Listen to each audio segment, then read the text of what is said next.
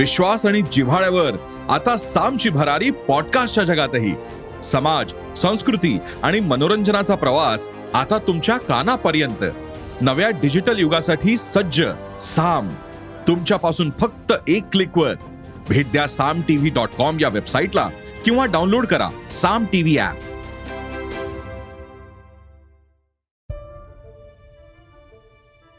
नमस्कार मी भूषण करंदीकर. सरकार नामाच्या राजकारण या विशेष पॉडकास्टमध्ये आपल्या सगळ्यांचं स्वागत. दरवर्षी आपल्या देशात कुठल्या ना कुठल्या नव्या घोटाळ्याचा पर्दाफाश होतच असतो. बोफोर्स चारा घोटाळा टू जी स्पेक्ट्रम अगदी अलीकडच्या Agusta of Westland scam Satyam गैरव्यवहार असे काही गाजलेले घोटाळे. एकोणीसशे सत्तेचाळीस साली देशाला स्वातंत्र्य मिळालं आणि पुढच्या काही महिन्यातच एक मोठा गैरव्यवहार उघडकीस आला. हा घोटाळा होता संरक्षण विभागाच्या खरेदीशी संबंधित. जीप स्कॅन्डल म्हणून हा घोटाळा ओळखला गेला. देशाची फाळणी झाली आणि एकोणीसशे सत्तेचाळीस अठ्ठेचाळीसमध्ये भारत पाकिस्तान यांच्यात पहिलं युद्ध झालं. या युद्धात वापरण्यासाठी भारतीय लष्कराला जीपची आवश्यकता होती. या जीप खरेदी करण्याचं ठरलं. ब्रिटिश नुकतेच देश सोडून गेले होते. भारतानं व्ही. के. कृष्ण मेनन यांना या जीप बाबत ब्रिटनशी बोलणी करण्यास सांगितलं. दोन हजार वापरून डागडुजी केलेल्या जीपची ऑर्डर कृष्ण मेनन यांनी नोंदवली. फारशा परिचित नसलेल्या मेसर्स अँटी मिस्टँटेस या कंपनीकडे ही ऑर्डर नोंदवण्यात आली.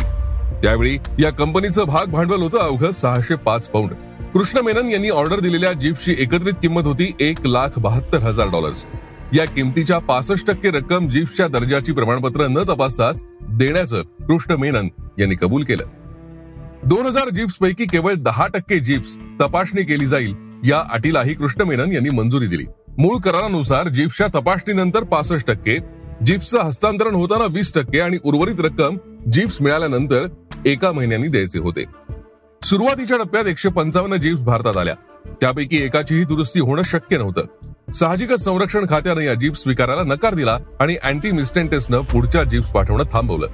या कंपनीशी संपर्क करायचा प्रयत्न कृष्ण मेनन करत होते मात्र तो होऊ न शकल्यानं एस सी के एजन्सीज या कंपनी बरोबर एक हजार सात जीप्स खरेदीचा नवा करार करण्यात आला. त्या करारानुसार दरमहा अडुसष्ट जीप्स कंपनीनं भारताला द्यायच्या होत्या आणि अँटी मिस्टेंटेस बरोबर झालेल्या करारापोटी झालेला तोटाही भरून द्यायचा होता.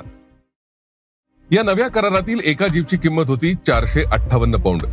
तर अँटी मिस्टेंटस ज्या जीप पुरवणार होती त्या एका जीपची किंमत होती तीनशे पौंड. इथे मेनन यांनी करार बदलला.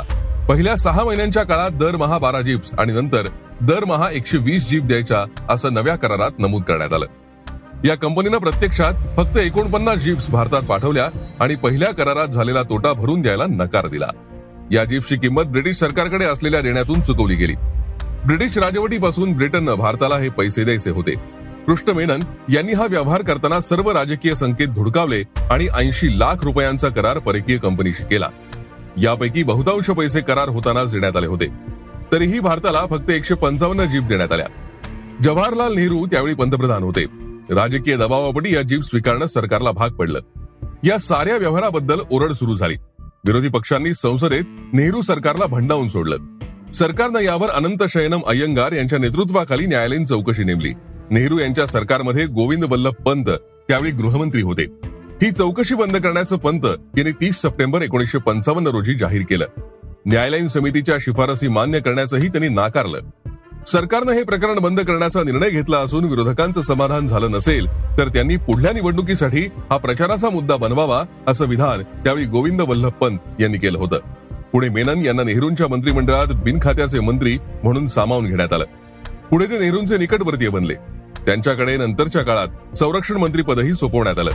या साऱ्या प्रकाराबद्दल महात्मा गांधींचे स्वीय सचिव व्ही के कल्याणम यांनी एका वृत्तपत्राला दिलेल्या मुलाखतीत नाराजी व्यक्त केली होती. पण अखेर अनेक घोटाळ्यांपैकी हा जीप खरेदी घोटाळाही पुढे फायलींमध्ये बंद झाला.